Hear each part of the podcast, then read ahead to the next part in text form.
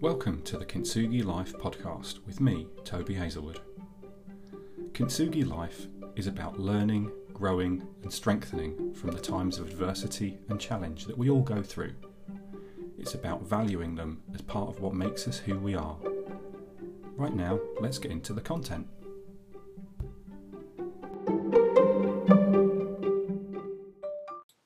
Hi, this is Toby with Kintsugi Life.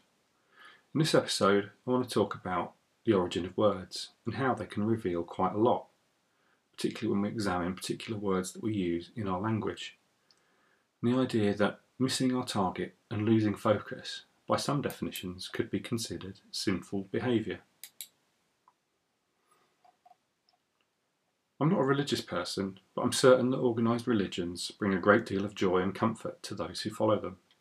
In my darker times, I've wondered if life might have been easier had I possessed a little faith. Some of the greatest atrocities and the vilest of behaviours are committed under the banner of religion, too, of course, but that's how life goes. No single force is universally good or bad. Religious or not, there's much about our lives, our conventions, customs, and the things that we do and say that have been shaped by religion and spirituality. One of the most striking is its influence over language and the origin of our words that we use in everyday language. For instance, who'd have thought that losing sight of our goals could be described as sinful?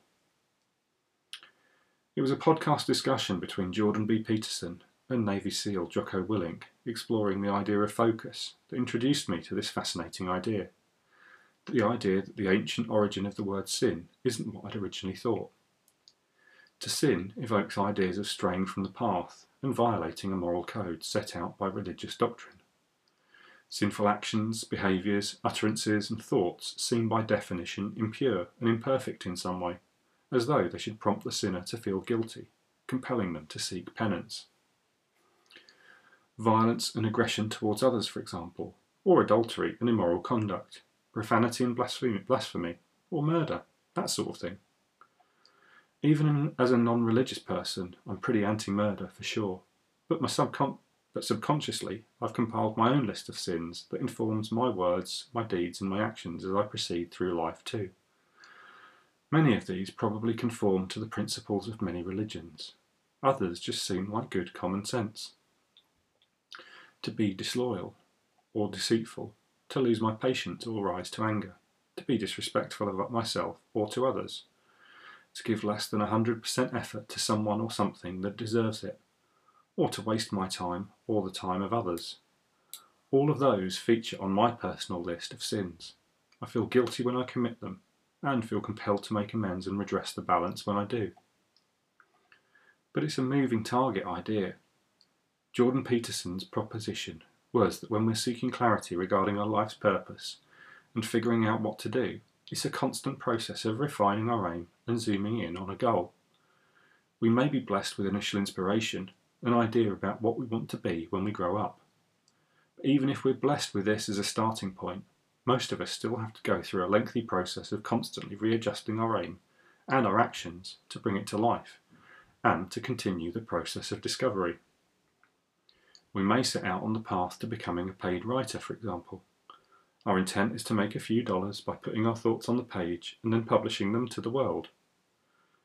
Only by writing, editing, and publishing, gradually refining our skills and figuring out what works and what doesn't, can we eventually reach a level of comfort and success. Throughout that process, we need to constantly be testing, reorienting, and refocusing as we identify the successful and effective steps on the path to where we want to get to. That process of constant refocusing is essential in all aspects of life. The world around us is always changing, just as we ourselves are always changing. The work we've put in to get where we are today won't necessarily take us where we want to get to tomorrow. It's not just as simple as doing the same thing over and over again. We need to adjust, recalibrate, zoom out to check that we're still heading in the right direction, and then zoom back in on a new interim target that will take us further forwards. It's kind of like the same way a hunter has to watch their prey through the scope on their rifle or on their bow. If they don't adjust the sights and follow the target before pulling the trigger, then they'll miss. There's no point firing at the point where the prey was when you first spotted it and still expecting to hit. This brings us to the word hamartia. To lose focus, failing to recalibrate, and being unwilling to adapt is, it would seem, sinful. Jordan Peterson is an academic scholar and undeniably a person of some genius, regardless of whether you agree with the principles that he teaches or not. And he was keen to share his definition in that podcast. He pointed out that one of the origins of the word sin is ascribed to the ancient Greek word hamartia. That's a term meaning to miss the mark when throwing a spear. It's de- described in an essay online, or a number of essays online, in fact, but the most it's also the most common occurrence in the New Testament in the noun form for the word sin. In this context, when we miss the mark through our own actions, whether the mark's a target behaviour or a specific intended outcome, then notionally we've sinned. If our intention was to treat our partner with kindness and affection, but instead we were selfish, aggressive, or apathetic towards them, then we sinned. If our goal was to write a high quality and well researched article, but instead we blew it off in favour of doom scrolling through social media for hours on end, then we sinned. It might seem like an overreaction to label such failures as sinful, but by the religious definition, well, it might seem like an overreaction to label such failures as sinful by the religious definition, but for some reason that association seems to work. It seems fitting. It denotes that part of the failure was down to us. It reaffirms the idea of personal accountability and ownership.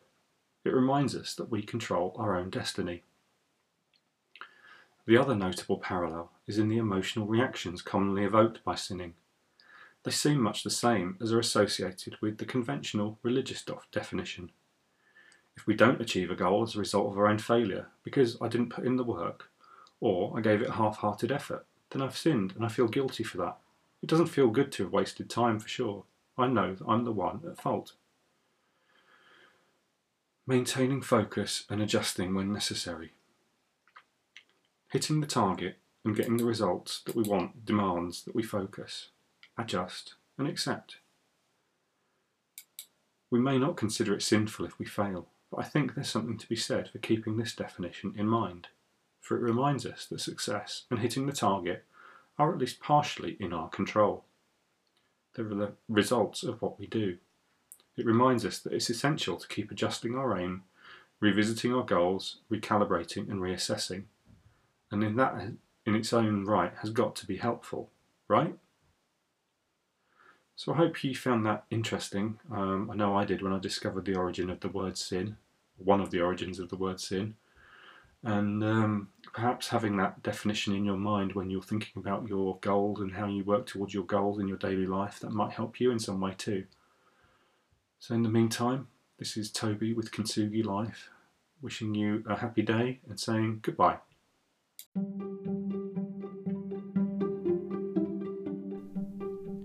You've been listening to the Kintsugi Life podcast with me, Toby Hazelwood. You can email me on toby at tobyhazelwood.com. I'd love to hear your feedback. I'd love for you to leave me a positive review if you feel I'm worthy of one, and I'd also love for you to share this with anyone else who you think might benefit from the content. Until next time, this is Toby Hazelwood saying goodbye.